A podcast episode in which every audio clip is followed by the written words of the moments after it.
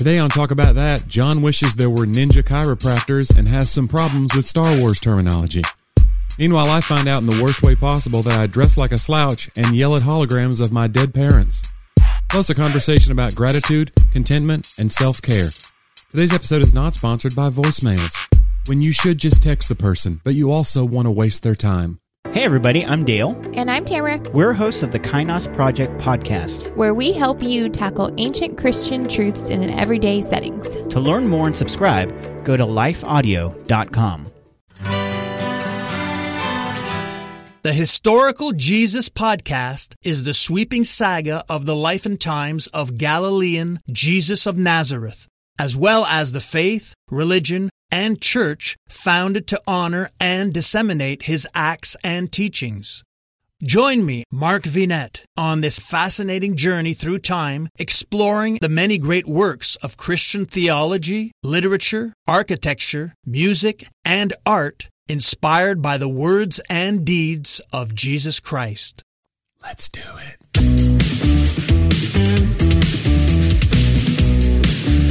Pull up a chair, spend some time with a few friends. It's Talk About That. I'm John, here with Johnny. A few? Well, we're a few friends. No, we're a couple friends. I think few can mean... No, few is more than two. Really? Yeah. Oh, man, I don't know, bro. I know couple is two, obviously. The English language is my playland, and you've made a horrible mistake. Are those people that... There are people that bother me, though, the ones that say, like, it's 12 items or fewer, not the 12 items or less line, right? Yeah. Don't those people... Like, there's a line where even a grammar Nazi like me, I want to punch that grammar Nazi. Yeah. I think he's gone too far. Or she. Wow. Yeah. I don't want to assume. Yeah. Yeah, I obviously care about grammar. But I was not an English major, and it shows. Yeah. But, yeah, I do think that grammar, the way that we use it, especially when we're all, like, freaking out about it, we have to remember that English changes over time. Often what was grammatically unacceptable at one point now is acceptable, and even the rule has changed. So it's kind of like fashion. When people freak out about fashion, I'm going, who is making the rules? Yeah. Like, hey, everyone thought that looked stupid 10 years ago, and now everyone thinks it looks great. And I'm going, well, they can't both be true. Even the rule, I read this in an article one day about all the English rules that we live by now, and some of them were just like these weird, arbitrary 18th century whatevers, and they were just like, just being erudite, you know. And one of them was the dangling participle, like not ending a sentence on a preposition. Right. And that's totally, everybody was doing that. And this one guy's like, decided that wasn't the way. Right. And we just, for whatever reason, that caught on. And now it's like, you just don't, you're going to fail the paper if you do that. Doing so was unheard of. I see what you did. I see what I did there. Yeah. When I am writing though, and I try, because I really do try to end on a preposition, it sounds so pretentious to say, instead of saying, that was the thing he was concerned about. Yeah. To say, that was the thing about which he was concerned. Right. And when you write it, you're like, man. You feel like it's Dickens or something. It really is. My editors will even go like, hey, it's okay. Just end it with the. Yeah. Sometimes they're like, we know what you're doing and it's proper. Yeah. But if it's a trade book especially, it just sounds not. It does not sound like how people... A trade book is like what? A book that people trade? Because they're like, I didn't like this. You give me this and do you have an Oreo? I'll trade for it. Anything. Yeah. Bag of Fritos, whatever you got. Well, we say trade book, Johnny. Yeah. In the industry? In the industry. In the biz. You're generally talking about like a 50,000 word book. Okay. That's that standard size that all the books you have, that you know, the self-help nonfiction trade book. I'm for sure trading that. So, but like a historical fiction or historical nonfiction, it's going to be like a huge book or a book that's a different size or a gift book. So trade just means like it's the standard book in the marketplace, Johnny. Okay. Have you ever traded one of my books for something? You probably have, like a nickel or a... Have you ever seen one of your books at Goodwill or anything?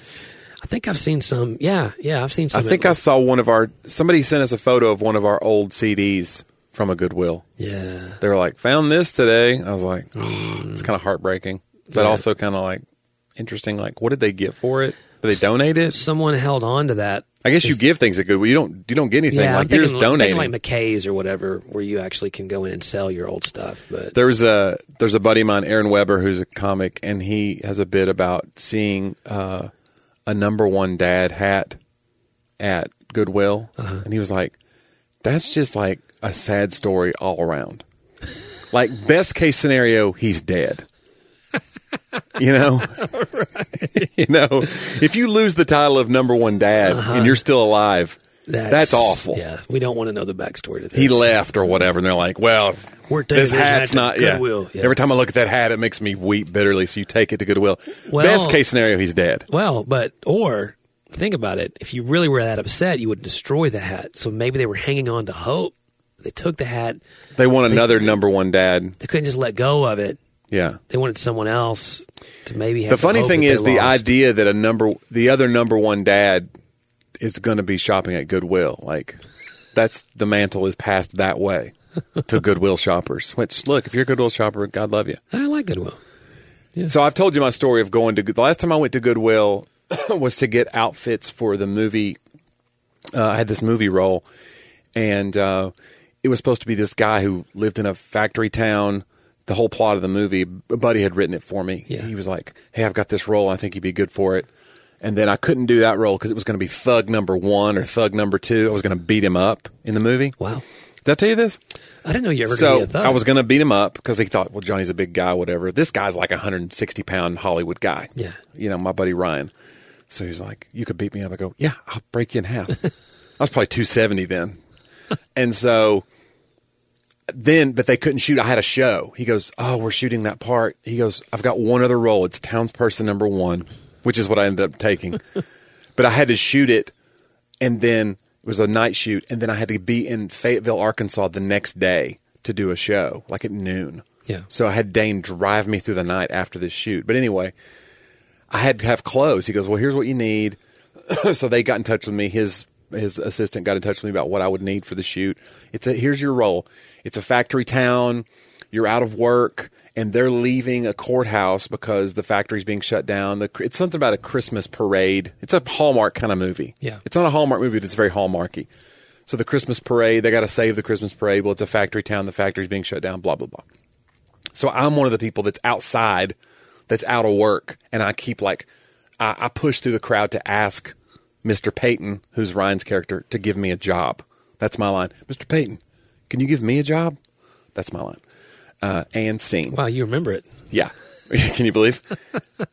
But I had to have clothes that kind of looked like I lived in a factory town in Grundy, Virginia, which is where this was set. So I go to, because I don't have any like flannels or anything. Everything I wear is a black T-shirt or a Henley or whatever. So I was like, I want to look whatever. So I go to get some old, you know, workman style clothes. And I was looking for like some Dickies, you know, work shirts. Couldn't find anything, but I found a few flannels. And then I had my dumb leathery gray jacket that I wore over it just to the shoot. And I was going to change into like a coverall kind of a thing over the flannel. And when I got there, I had all this stuff on a hanger, you know, like 8 choices that I had bought, some boots and stuff. And then she goes, are you ready? Like the assistant's got a clipboard and headphones. She goes, are you ready? And I go, I just need to change. She goes, no, this is great. What you got on is great. And I go, so I look. At that point, I realized I already looked like an out-of-work factory worker with my everyday apparel. Yeah. Which is kind of a moment. That's an interesting way to find out. To look like an employed factory worker. I mean, it's an interesting way to find out you don't dress so great. It looks like you've been out of work a long time. And where do we get a local? This guy's amazing.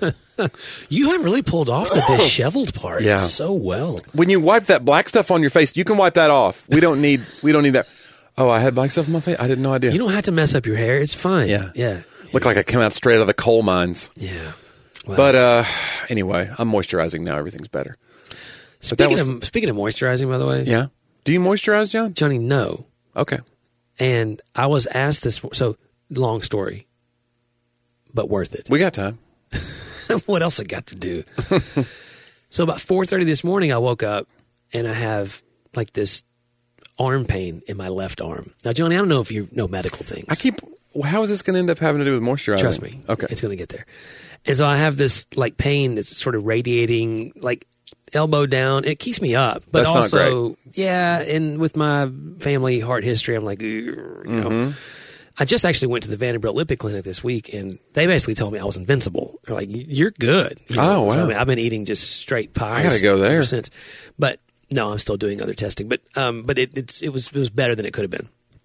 So I'm like, man, it's like the day before Thanksgiving, and I can't sleep. It hurt. Like, it's hurting right now, actually. Really? Yeah. And so it's in my left arm. So I get up. When we wake up this morning, I take my blood pressure. It's pretty high. Oh, boy. Like, okay. But that could just be the nervousness. Correct. That could pain. Be like me now. Yeah. So I run down to my doctor, and well, I didn't run. I drove. I started to say that's... You know, your blood pressure's really high. I go in, and they do an EKG. Well, so they will take off your shirt, lay down. So they're going to put these leads on you, mm-hmm. these sticky pads. You know? Right. And then she couldn't get one of the leads of the EKG to work. Okay. Like, I mean, had to redo it like 4 times. And you know what she asked me? She was like, do you have a lotion on? Like on my chest. Oh, okay. And I was like, no. And I was thinking like, is that a thing? You got a slimy chest. You didn't know so to say I moisturize or not, that's where that came from. That's the second time today someone's asked me basically if I've moisturized. And Johnny, well, you have such glowing, effervescent. I've not been asked that once in the last 10 years. Maybe, yeah. Johnny, maybe ever. So, well, by the way, my heart was fine. And that's good. They think I just slept on my arm funny and then sort of tweaked the nerve. Yeah. He sort of traced the nerve path that's causing it down the top of my forearm. Like, could it not have been my leg or my right arm, you know? But he gives you this, you know. Are you the kind of guy, if you have a pain in your left arm, and could you rest? If you know you have cardiovascular family history. I was just like... Man, I push things down pretty good. I do a thing of like... let's see if this still's bothering me tomorrow. See, I don't want to, you know, Johnny, like I want to have a tomorrow. Like my neck has been stiff. Like I can't turn my head all the way it should go. Yeah, that's not a symptom of anything. I don't know what it is, but I feel like I need, are there people that just crack your neck? Or do you have to go to a chiropractor and him go, well, we need 2 years of treatment. Here's a plan. Here's $3,000 of treatment. I don't think you want someone who's not a chiropractor cracking your neck. What I need, you know how like in those movies, like, Steven Seagal or Jean-Claude Van Damme will grab the bad guy and just go, cock! Right. I need that, but like a little bit less. Like not to where it kills me, but where it just... Wouldn't it be great if he did that to somebody and they were like, oh, thank you. I was just thinking the same thing. We should make a spoof movie where they come up behind them. You have no idea. I've been having migraines for years. Like the bad guy's got an Uzi and he's just waiting and the good guy sneaks up behind him and cracks his neck. And he's like, wow, thank you. And he joins in the fray of the good guy. It's what turns him around. Yeah. This whole time it was just neck pain. Yep. It made him cranky. It'll do it every time. He started killing people with Uzis. Listen, you need to be in alignment. That's a spiritual concept, really. Don't you, though? I will say, if someone is going to crack your neck, though, it's better to not be done by surprise. Yeah, no, you want to know it's coming. But if you know it's coming, you cinch up. Like, if I was a chiropractor, I would do that to people. Like, sneak up like it is in the movie. Just crack them from behind without them knowing, you know. And then they feel better, but... Yeah. That'd be kind of like a... What if you had like a Steven Seagal as a chiropractor? Like, that's what he does. Listen, he's done every other kind of movie at this point. I think he would do it. Is he still doing movies? Hard to crack. The Adjustment Bureau, but it's a reboot. Nice. Anyway, I don't know, but I need something. But I just, it's getting some better, so I'm like, oh, slowly it's getting better. So I'll just wait it out. Yeah, because I don't want to go. How do you even explain it? Hey, I can't really like what doctor? Because then he's got to refer you. It is a whole thing. Yeah, and then doctors don't like chiropractors, and chiropractors don't like doctors, so they'll be like, where you been going to a regular physician? Well, I'll tell you what's wrong. It's a blood feud from the beginning of time. I do agree that I do let a lot of things go. Mm-hmm. And I tried to make that plain today because I felt silly. Like, look, I'm here. No, I was glad because you called me and said, I got to push back breakfast. I'm going to go get an EKG. And I was like, wow. First of all, I thought, what kind of great primary care do you have?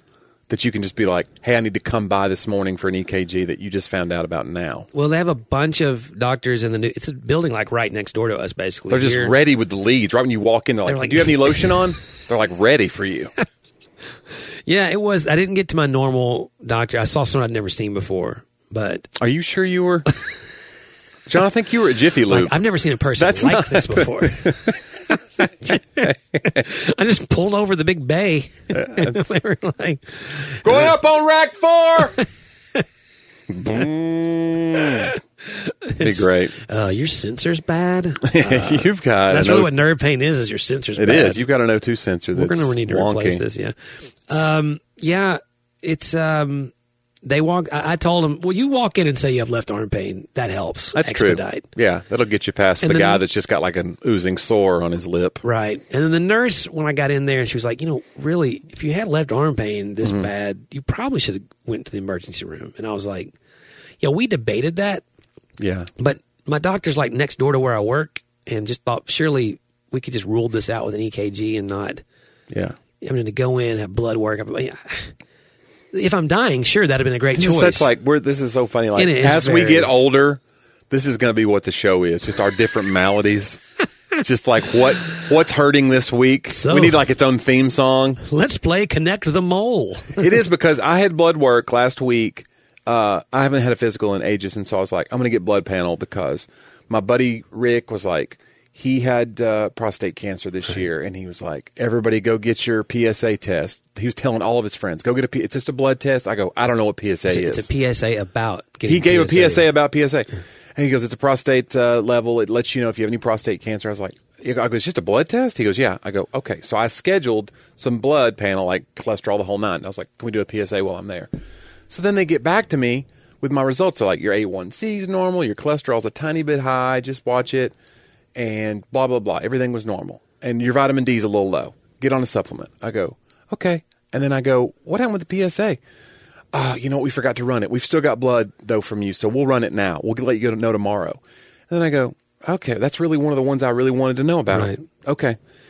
And then that same day, it wasn't even the next day. It was that same day at like 4:57. I'm coming home. I was riding my bike. And I was coming home from riding my bike, and I'm driving near the exit, luckily near the exit where my doctor's office is, and I get a phone call, and it went to voicemail too quick before I could get to it. And then I just listened to the voicemail thinking, like, I didn't recognize that number. It was my doctor's office, and she goes, hey, this is so-and-so at Simply Care. We need you to call us back right away. It's about your test results. And I go, oh, my gosh. Yeah. I call back. They close at 5, and they already had it set to go to voicemail. Oh. So I call the thing 10 times. It's a Friday. I'm freaking out. Yeah. Like, you have results for me? That's the only one that's the hanging chad is my PSA. I literally, like, jerked my car off the exit and went to the thing, and I banged on the door, and there's one on-call nurse there, and she's looking at me like, is this a holdup? Like, she's looking at me like, because I was kind of panicked. She comes to the door, and I go, hey, you guys just called me, and I think she just clocked out right after she called me. It would have had to have been. Yeah. I said, but I was waiting on PSA results, and I had a friend who had prostate cancer. I really would like to know now rather than Monday. Yeah. She goes, oh, come on in. And she opened the door, unlocked it, and unbolted it, and then like she kind of unclenched a little bit. I think she was stepped, you know, like she walked backwards. Yeah, it was very odd. I mean, I'm sure it was odd for her to just have like a random guy, because I was sweaty from riding my bike. I'm just like bang on the door like, hey, I need to come in. But anyway, she goes, what's your name? She looked at me up, she goes, yeah, it's normal. And I go, okay. I said, can you tell Ashley to never do that again? She goes, what? I go, yeah, that's really bad bedside manner. I said, I love you guys, but don't ever do that. Don't call somebody at 4:57 on a Friday. Hey, call us back about your results. Yeah, don't ever do that. There may be some HIPAA thing where she can't leave it in a voicemail. It is, but I'm just saying, like, call me at 4:30. Yeah. Give me a little bit of a time frame. Yeah. I don't know.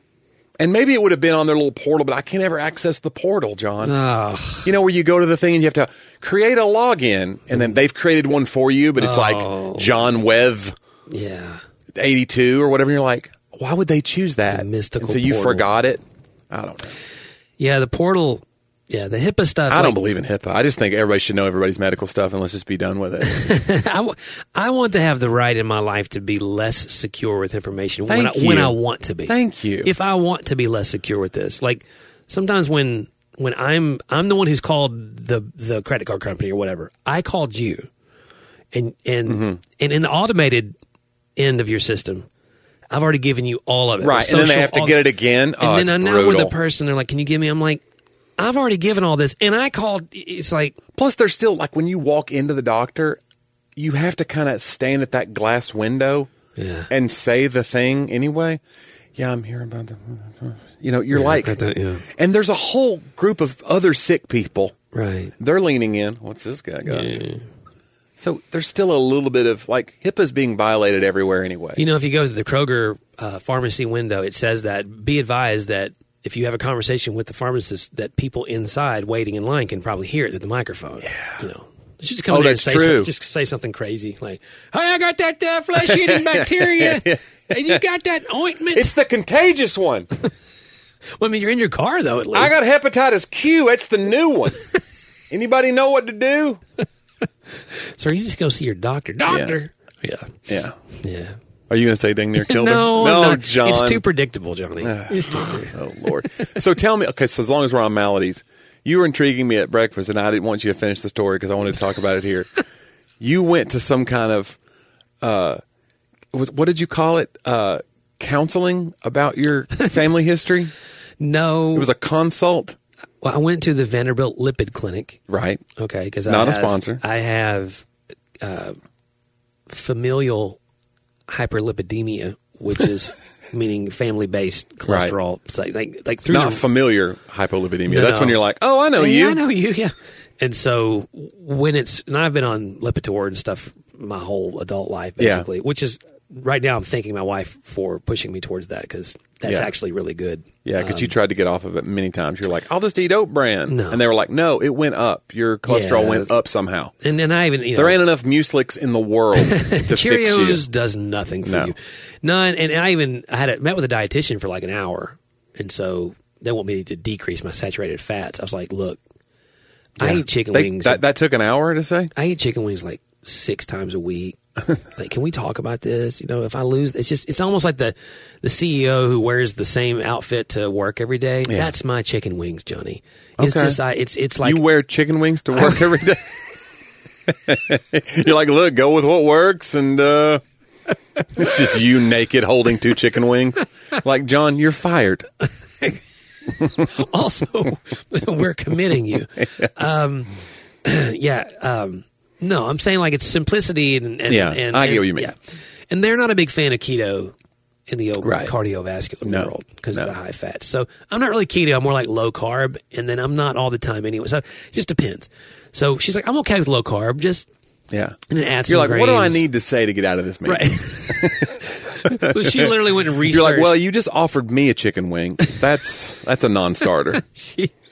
She did bring me how much a chicken wing has in saturated fat. Oh, she did? Yeah, she went and researched. She's like Googling stuff? It's 2 grams. Oh, okay. So, like, she wants me to keep it under 20. So, and you're like, you don't need a lot of these, do you? And you go, no. You know, it's like 10 wings a day, Johnny. If that's all I eat. And so, back to my left arm pain. So, anyway, that was fine. Right. But when the doctor came in, I was like, look, shoot straight with me, doc. Like, this familial stuff. Like, you said shoot straight with me, doc? Probably. This is great. It's like a movie. Like something I would say. Yeah. At that point, you know, we had spent a lot of time talking through my history and everything. I was like, look, could I really eat better and make this any different? I've tried that before. Mm-hmm. And she was like, you know what, John, probably with your family history, you're not going to just go eat a bunch of vegetables and suddenly lower your LDLs by 100. You're going to need help, which is why you take the meds and stuff, you know. She said, but when you get to your 50s, you might have to meet us in the middle a little bit. Like, we'll help with the meds, but you're going to have to do something. And I was like, I got like 10 more years to worry about that now. So I'm going to eat whatever. Right. I'm done. But the part of it that was intriguing to me was you said that they were going to bring your... They are referring me to what's called a genetic counselor. Yes, genetic counseling. Yeah. And the reason is... I love the idea of this. So they can now, by doing genetic background checks. Well, that's not right. Background checks, like genetic testing, and they can even bring my mom in. You know, we can look at her blood versus mine. They can tell if I've taken on the traits. I don't know if it's just for the hyperlipidemia. Well, you can expect your pathway to be. Did you inherit? Is it heterozygous or homozygous? Meaning, if it's homozygous, it's bad. That means you inherited the bad stuff of both parents. Oh, really? You only inherited one. They think I've only inherited one. Your mom's still alive and kicking. Right. She's had health problems, but she's still out there. But really not related to that. She has high cholesterol, but that's not, you know, my dad died of heart disease and he had great cholesterol, you know, so. Interesting. So it's a. So you're hoping for the. Yeah, for the heterozygous. And that they can tell you which parents' genes you've sort of taken after, which I think is, it's really the big question I've asked knowing my dad had heart disease. When you were talking about it though, it just. Like, what if both parents are dead? Do they just bring in, like, holograms and your parents are, like, floating like force ghosts? Like, sorry about the heart disease. Like, they're just haunting the meeting. I don't know, Johnny. That's what I want. Is that what, just to see him again. I don't think that. I just want to see Mom and Dad again and just be like, well, how could you do this to me? Hey, guys, yeah. Because I'm upset. Could you have eaten some more Cheerios? Yeah. Something? Could you work in a salad? Yeah. Or a sit-up? Yeah. Jeez. Well, I don't know if a sit-up's going to help your cholesterol that much. My mom smoked when she was 15. You know what's funny? My mom started smoking. She told me this. When my mom started smoking, she did it because she had asthma. Because back then, people smoked like menthol cigarettes because they thought it would help asthma. Wow. Like, isn't that crazy? I don't even know what to do with that. There were so many cigarette commercials back then that were just like, smoking's the best, and like crazy little jingles. They probably think the menthol, like you said. Probably they're holding a baby. Clear. Like, what were we doing? Doctors performing surgery with a cigarette in the other hand. You smoked on planes. Like, people got on planes. It was just like cabins full of smoke. They made that movie with Samuel L. Jackson called Smokes on a Plane. Smokes on a Plane. I don't know if you ever... Just too many... Yeah. You get the idea. Yeah. But it just... Yeah. It was a different time, and so we can't really hold our family completely responsible, but it is that thing of, you go, okay, some of this, you could have cleaned it up. Did you watch Mad Men? No. Need to. So there's a whole arc in there with advertising guys and like the William Morris, empire... Yeah, of tobacco, and when it's around the time that they begin to really have data of what it's doing. Oh, and then covering it up inside. And then how long they keep going, because, there was a time where it was just considered, There's also theories that the more pure the tobacco was back then without all the additives and the filters and stuff, it actually was less toxic than what we've added to it. It's just funny to me, man. And then we marketed cigarettes towards certain groups, like Virginia Slims. I remember that when I was a kid, even like, you've come a long way, baby. Like it was like this attractive woman smoking a cigarette. Now it's like, you just wouldn't think of that. But back then it was just like, look at that cool lady smoking a cigarette. Yeah. I don't know. It does look cool. I mean, candy cigarettes are that like, I could look like an adult. Even when you watch an old movie and you see a guy smoking, you're like, what a cool dude. Yeah. Yeah. I always think about when I watch I watch shows about that time period, and every actor on the show is smoking, and I go, what it must smell like on that set. Mm-hmm. Although I think they have like tobacco-less cigarettes for those things. Like clove. Like clove cigarettes. But even then, something's on fire, obviously, but I don't know. I think that's why it's cool. There's fire like this close to your face. Yeah. When the guy doesn't even care, he's just like, I don't care. I'm controlling this fire. Yeah. I'm breathing in the fire. Yeah. Yeah. Yeah. And then breathing out the fire. Wait. I'm a dragon. What we're saying is, guys, we're bringing cigarettes back. Don't start smoking, kids. Yeah. My brother started smoking when he was 14, and it blew my mind because... We grew up in a group home. My family started a group home when we were like 9 or 10. So we grew up with like all these mentally ill folks in our house that we were taking care of. Right. And they all smoked. It was very institutional behavior. Right. So everybody smoked. So these guys are like coughing their lungs up all the time. And yet my brother like still, I don't know what it was. I've talked to him about it before. How did you even get, I don't know what it was. Maybe he just always saw it. Yeah. It made me want to stay away from it. Yeah. But he quit. I think he smoked for about 10 years, and he quit with the patch. Do people still use the patch? Yeah. Or do they do the pill? There's like a pill now where you... There's still Nicorette gum and all kinds of stuff. Yeah. I think there's... Yeah, I think it's hard to get off the gum. The gum can become a thing. Really? Because like there's a comedian, Mark Maron, does a podcast. He was on the gum for like 7 years. But he had stopped smoking, but he would chew the gum. But it doesn't have any adverse health effects. It'd be okay to be addicted to nicotine. Gum. Right, but nicotine's not what kills you. It's the carcinogens in the cigarette, right? Nicotine's maybe is only, nicotine only, still nicotine's bad like for caffeine you? Or whatever. Like it's inert. Is that what you're saying? Yeah, it doesn't have any. I don't. Guys, I'm sorry. There's no way to know this. Wow. I don't believe nicotine itself is. Kids, if you're out there, nicotine is what makes you have the good feeling from the cigarette, but it's the actual smoke of the tobacco. Mm. You're inhaling smoke into your lungs that causes the cancer. This is like one long health PSA that we're doing today. Really this is like the health minute with... Health episode with John and Johnny. Talk about fat. Like we're just talking about our health and our horrible... I do... It's interesting you said that it caused you to want to not do it. I think I was kind of that kid too a lot of the time, and not just with health things, but there were things if I saw someone in trouble... Yeah. and part of that was my people pleasing. Part of that was my legitimate desire to please God, and then also my fear-based desire to not be punished, or not to disappoint. But it really did. Like if there was someone I knew of my age or similar age, especially someone a little bit older in my family or whatever, that got in trouble, it made me. It was like a conditioning of, you don't want that. Yeah. And so much so that I rarely ever saw the fun thing they did. Like now as an adult, I can look back and go, well, I see why they struggle with that, because I can see how much fun they must have had. Yeah, and if I'm honest, like when you'd see people that go on smoke breaks together, or there's a social element to smoking that some people had, especially in like the 80s and 90s, before it became a real pariah thing. Right. Now if you see people smoke, it's like, why don't you just relieve yourself on the children? Like it's, now it's like a horrible, people know that it's a bad habit. But we know more about secondhand smoke. Back then we didn't. It was just like, oh, I'm getting cancer too? Yeah. Well, then get out of here. But back then it was just like, well, whatever. You know, if you want to cough your head off. But then you do see people that they go, you want to go smoke together? Like even when I go to comedy clubs now at Zanies, there's a few comics that smoke, and they'll bum smokes from each other. And then they'll go outside, and I'll be like, I wonder what their conversations are like. Oh, yeah, it's very communal. Like it's communal, and drinking's the same way. Right. You know, I don't smoke or drink, so it's like maybe I miss out on those things. But yeah, I think that might have been what drew my brother in. I'd have to ask him.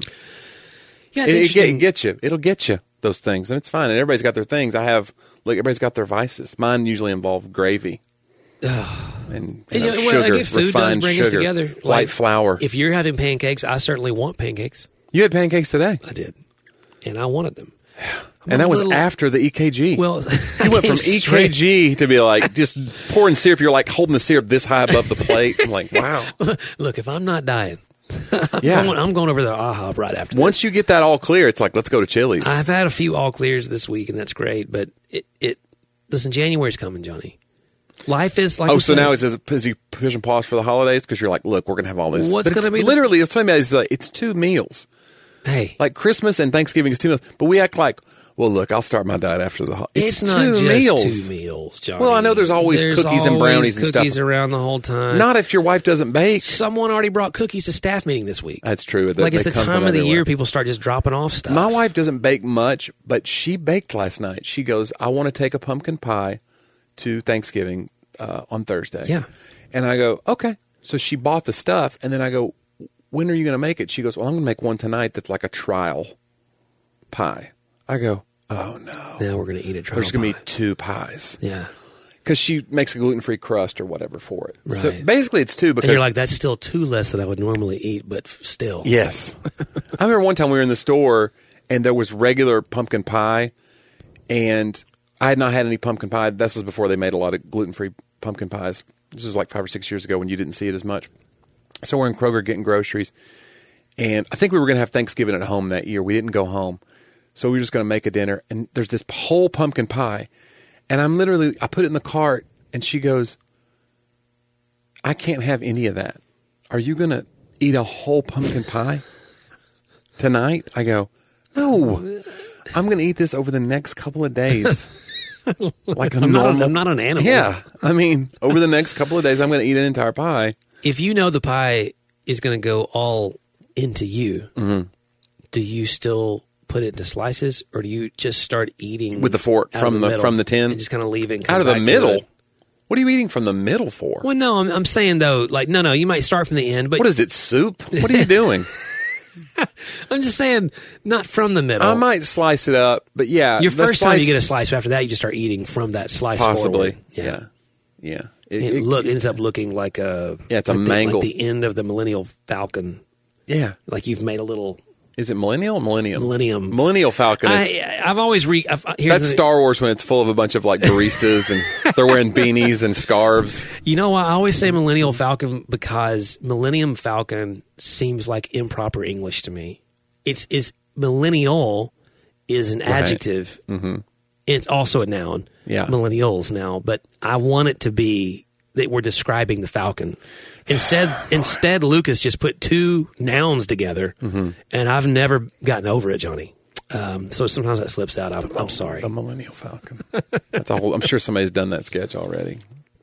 I take it easy. I doubt no one's. I take it easy on millennials these days. It's just it's tired. Right? We have a lot of millennial friends. Well, it's just tired. It's a dumb thing. They're it's not. None of these generational tropes are ever true for a whole generation anyway. That's right. The truth. Except millennials, because I'm just people kidding, acted guys. Like Gen X people were the we don't care generation too. Like right. You know, we were post boomers. It's like, oh, these Gen X people. It's like, get out of my whatever. Stop. What are you doing? That's not true. It's not true of everybody. We are best, but. I think Gen X. Of course, you and I are kind of in the Xennials.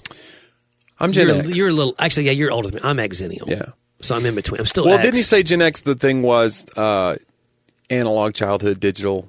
That's adulthood. Xennial. Xennial. Yeah. Xennial. But I had kind of a digital... Right. As I'm saying, you kind of have, digital 20s, you know. You have traits of both. I didn't get my first laptop computer until I was in my, like, late 20s, though. That was just on me. That was just because I just didn't grow up around computers. I had one in my early 20s. I still have it, by the way. I found it the other day.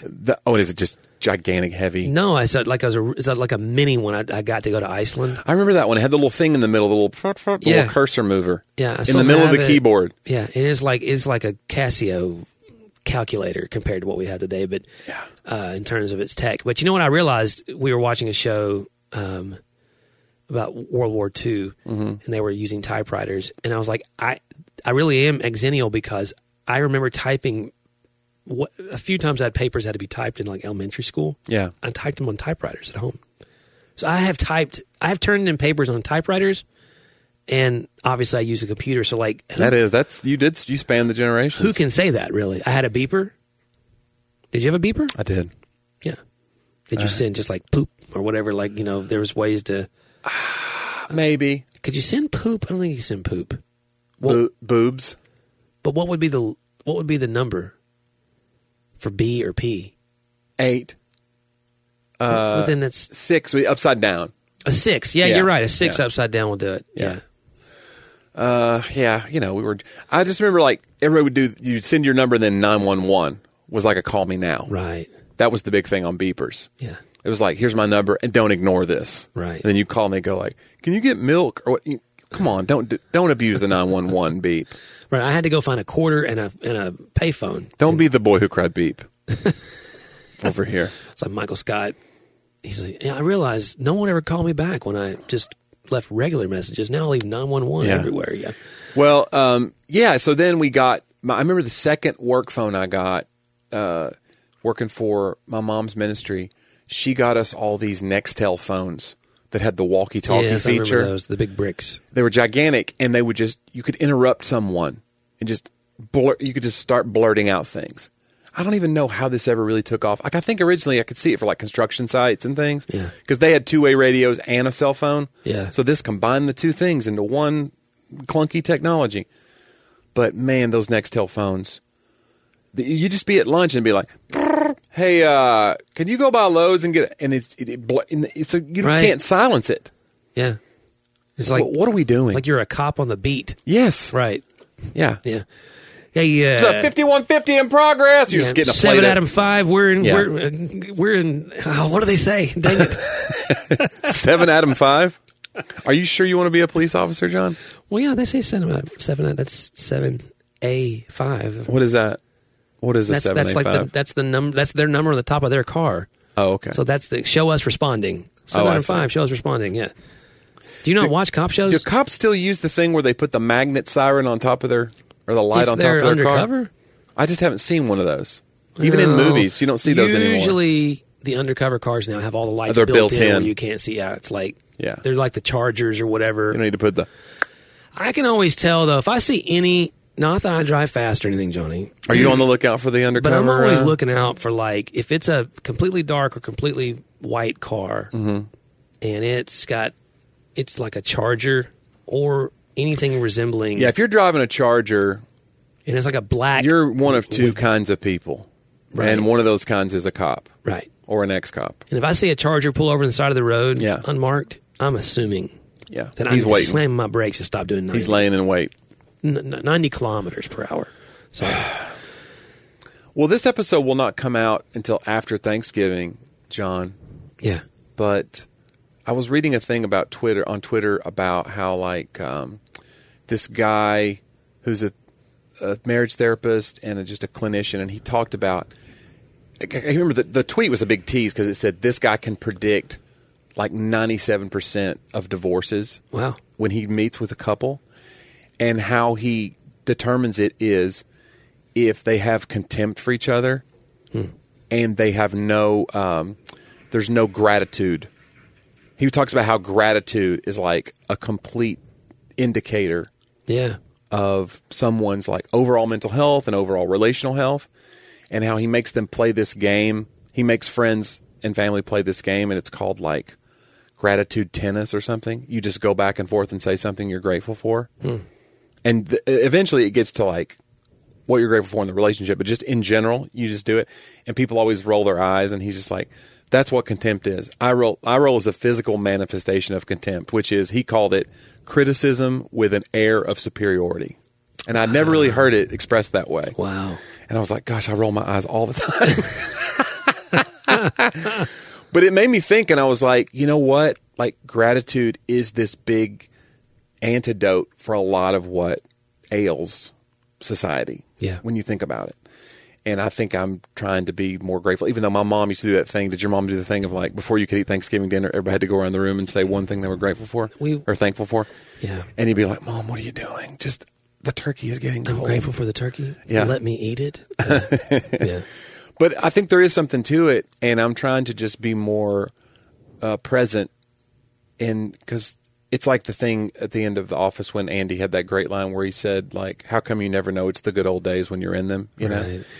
And I feel like my wife and I and my family, we're in kind of a really sweet season, and I don't want to like miss it by being ungrateful or being like waiting for the next big thing.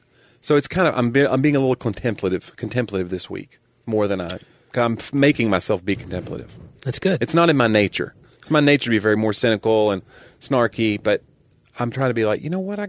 There's pretty great stuff. I'm very lucky. Yeah, no, I think it's good. I think it's the holiday lends itself somewhat to that, but I think very few of us really, take Thanksgiving as a chance to, contemplate our gratitude outside of, like you said, of those sort of platitude-driven things. But you were there Sunday. I was talking about sort of that age-old battle between the optimist and the person who calls themselves the realist, right? Because we were in Philippians 4 about whatsoever things are true and noble and pure, to think on those things, and sort of that for those of us who are more skeptical, or I would consider. I think I started off my life. You would have thought of me as an optimist, probably. When you almost like a cockeyed optimist, where you were in denial.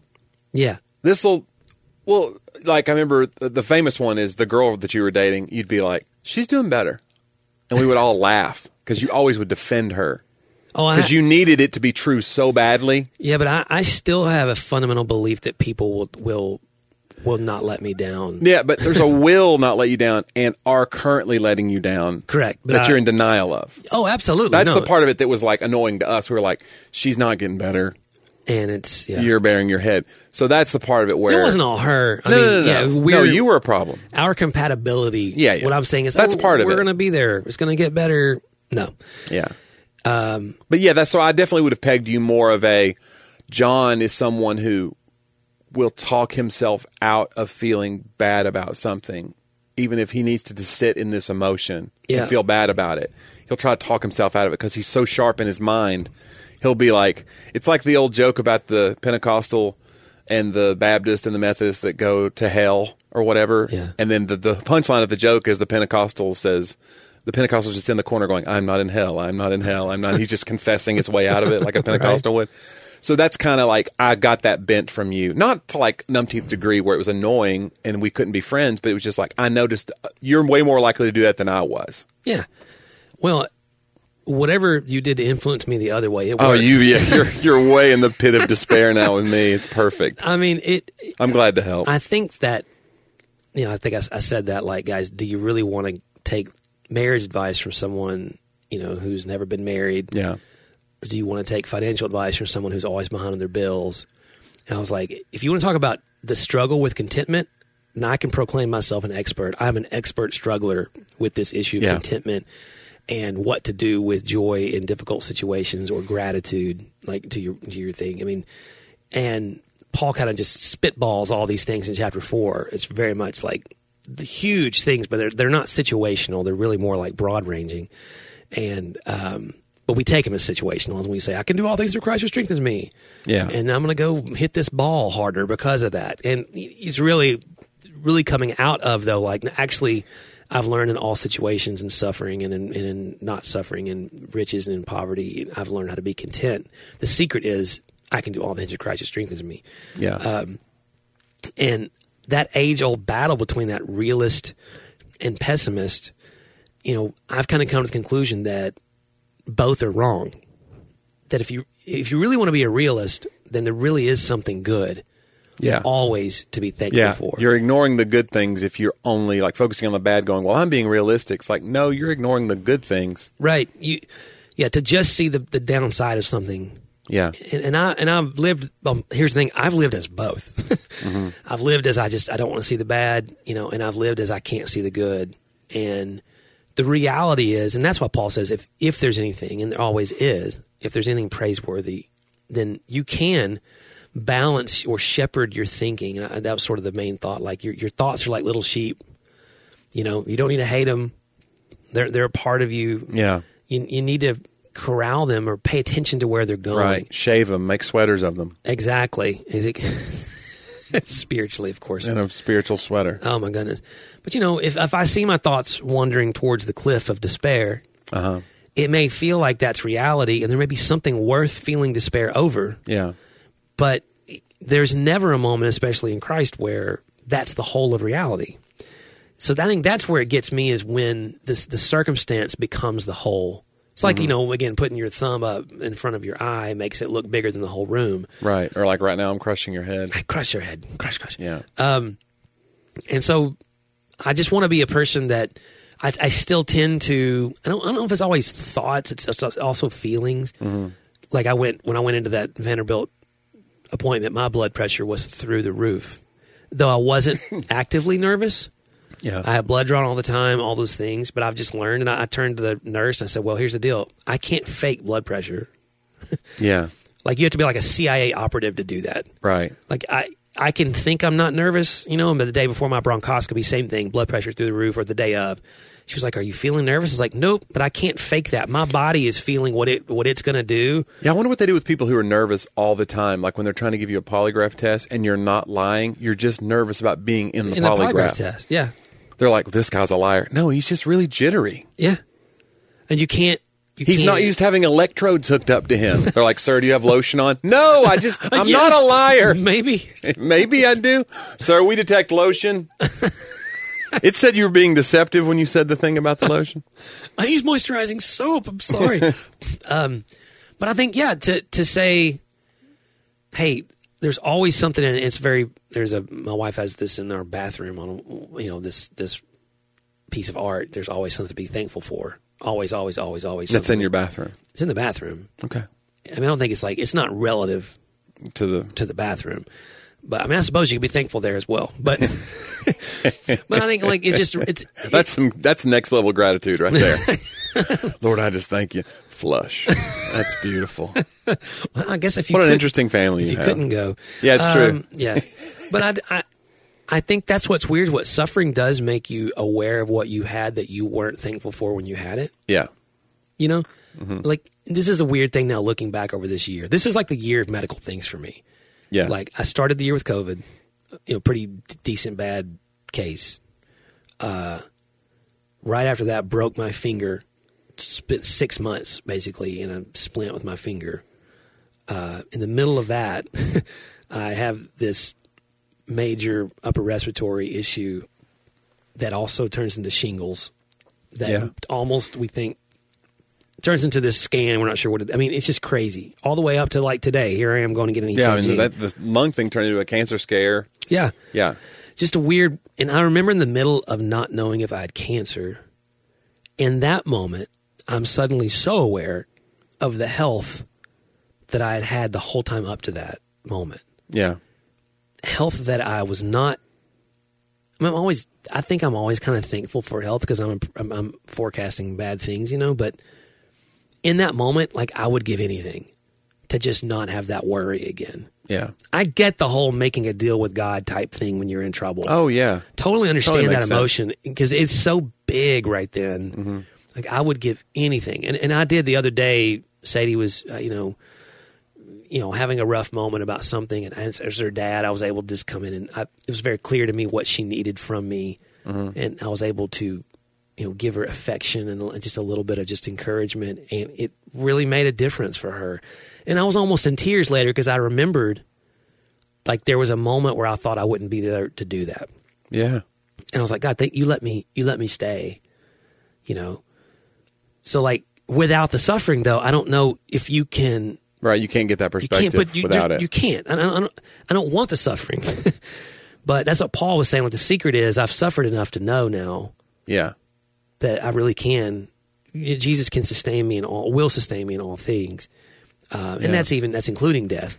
But the life you have, though, yeah, the moment to go, oh, I know there was moments I wasn't sure about this, and it's been here, and this is the greatest gift. I try to be that way about my marriage. And I think you're that way, too, about your marriage. I will say this to you to encourage you, whether you know this or not. You are constantly saying things that are expressions of gratitude about Curry. Yeah. To me, just in just us talking all the time. And I think you live grateful for your marriage. I hope so. Yeah. Yeah. It seems like I'm becoming more and more aware of it. I think the longer you've been with somebody, you're like, oh, wow, this, or you see other people. Or it doesn't work out. And I think about how young we were, too. And I just go, man, that could have gone sideways so fast. Yeah. Because we're so different than those kids who got married. And, man, I'm very grateful. And that, because I think I'm a lot. I'm one of those people where you wouldn't say I'm a jerk, and you wouldn't say that I'm a bad person. But there might be people in my life that go, Johnny's a lot. You know, maybe not. Yeah, I have that internal critic, that particular critic that says I'm too much. Yeah. And here's the thing: I believe in my case it's true. It's not just like a narrative thing. I don't think you're not really. I don't think you're a lot like I'm a lot, but I don't think people who think that about themselves feel that others are that way.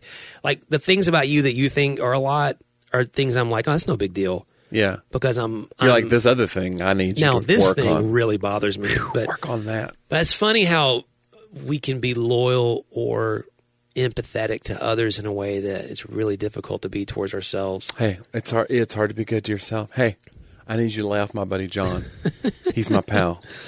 And I hated that kind of stuff because it sounds silly to say. Yeah. But I do, and I think you could take it too far. But I do believe if you loathe yourself, which is how I spent a lot of my life doing, yeah, like you do limit what you can receive from God, what you can receive from others. You really, really do, because you won't see your value of why he would want to give it. Well, we're learning that even in like therapy and things like that now. I read these reports and they talk about how like if you want to make real wholesale changes in your personality and in your behavior, you can't do it by like a punitive style of like coaching. Yeah. Like if you see these guys like, just get up and do it. Right. You know, like that doesn't work. You have to befriend yourself. Yep. Like you can't, if you want to lose 30 pounds, you can't hate yourself enough to lose 30 pounds. You can love yourself enough to go, let's get healthy. Right. But if you lose 30 pounds because you hate yourself, it's either not going to stay off or you're going to do it in a really unhealthy way. Right. It doesn't work. So you have to go like, I want to train for this race. I'm going to run every day because and you can't even do it for other people. That's the other part is you can't go like, I love Sadie so much. I want to be a healthy dad for her. Yeah. And so I'm going to you can do that for a little while, but eventually it has to be for you. And I think we were raised in that thing of like anything that hinted like that sounded like humanism to us. So we wouldn't do it. Right. We'd be like, oh, I'm in the flesh. Yeah. But God gave us this symbiotic relationship with our bodies. We're supposed to love ourselves. That's a type and shadow of his love for us. Like it's okay. There's obviously a road too far when you can get way too into yourself and into your looks and all those other things. But I just think we're so afraid of being selfish that we think we should hate ourselves. Well, when Jesus gave the second part of the greatest commandment, when he identified the way you could love others to the best of your ability. Yeah. He compared it to the way you love yourself. Yeah. I think he had you in mind. He was like, I want you to love me as John loves John, because John Driver really loves him some John. I will say it though, that it when you say love your neighbors, you love yourself, and I tell all our church this all the time, like, that's hard because I don't really love myself that much most of the time. We think it's like, it's okay that I don't like this guy in traffic because I hate myself too. Yeah. Yeah, we give ourselves an out. Yeah, it really is. Like, I had to come to the realization, like, John, you don't even do that right. Yeah. There's a lot going on in those two. Love the Lord your God with all your heart, your soul, and your mind, your strength is. Yeah. And love your neighbor as yourself. There's a lot going on. Like, you'll spend, and that's why he said these are the two that encompass all the others. They're not just simple things. Like, there is a lot of complexity and depth and nuance in that. Like, I just think I can love my neighbor. Like, wait, I don't love myself. Well, there you go. There's work to do there. Yeah. You know, then do I treat my neighbor as I want to be treated? Which, I mean, the golden rule's kind of wrapped up in those things. Yeah. You know, no, I don't. Like, I actually, it's crazy. Do I give my neighbor the mercy that I wish was given to me? That's really what that should be saying. Not just I did a good deed for him, but. Yeah, I think about it. Like, I'm a self-employed comedian, so I hate my boss, but. I also get to talk crap about him on stage.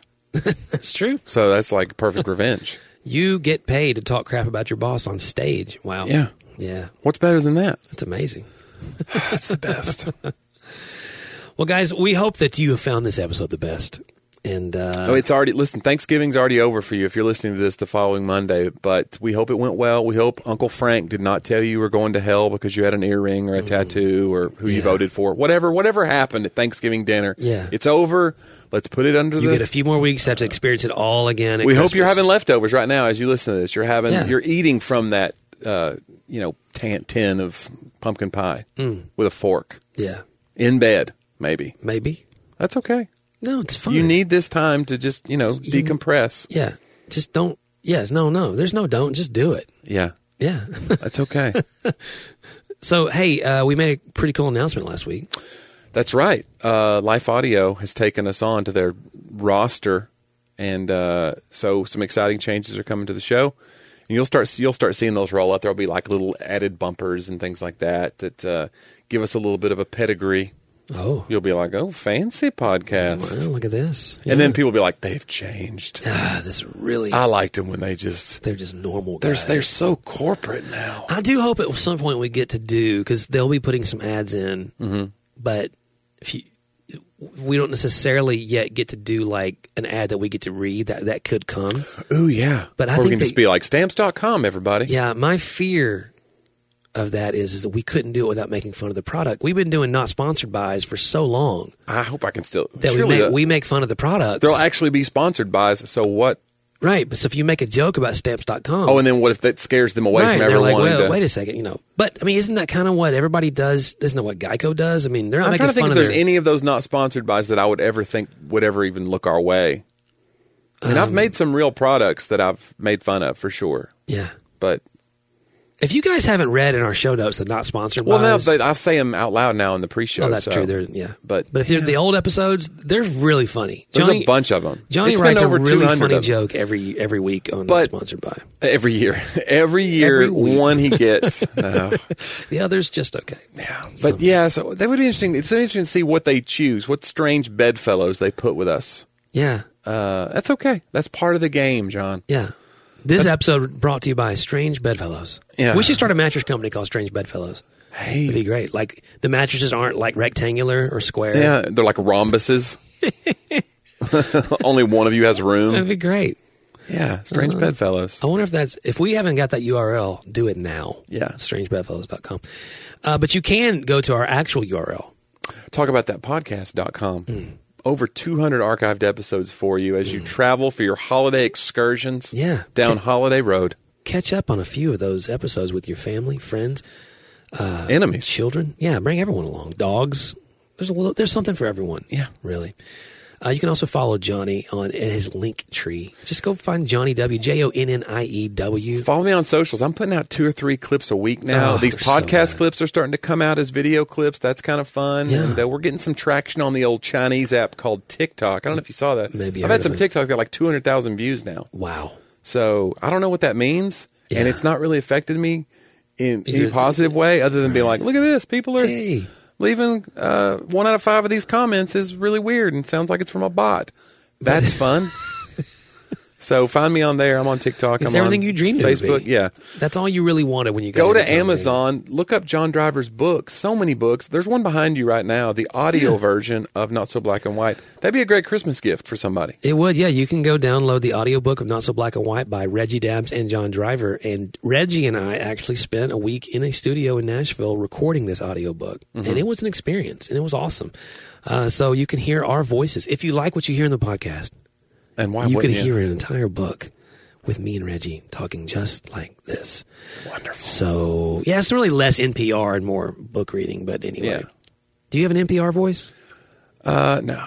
This is it. This is it. I definitely have a more amplified, you know, the intensity of my southernness goes up when I'm doing comedy probably. I have more of a character on stage. It's probably 20% amplified. Yeah. This is more of a, just my sitting around Johnny voice. You. Yeah. Yeah. Your voicemail, too, has a professional. I don't know if I've told you that. You have a Southern on stage. Your voicemail has a very Midwestern. Thank you for calling. He's Johnny. I leave a message after the tone. Yeah. That's weird. Am I smoking? I don't know. Call Iris, my agent. Anyway, so hey, say hi to Iris for me. I will. Yeah. Yeah. Please don't. Please don't call me again. Who's leaving voicemails anyway? Just text me. That's what every voicemail should just say. Hey, this is Johnny. Just text me. Beep. That's it. Yeah. Don't leave a voicemail for people. It's one of those latest becoming your parent commercials. For you know, it was, you know, okay, where did they go wrong? Well, he only gave his number once. He's like, didn't he give his number? Yeah. I already see who's calling. You know, well, you know, he didn't. And he goes, he shouldn't let the voicemail at all. Just text someone. You know, like, it's true. So, hey guys, but you could leave us messages via email. You can email me at john@johndriver.com with any questions, comments, other things. Leave a review. Tweet us wherever you listen to podcasts. We love to hear from you guys. Yeah, and stay buckled up, man, for some new stuff coming up soon. About mid-December, you should see our sort of migration over to Life Audio Podcast Network. Grateful to be a part of that roster and that team. So, guys, we're grateful that you spent the time with us today, and we'll do it again next week on Talk About That.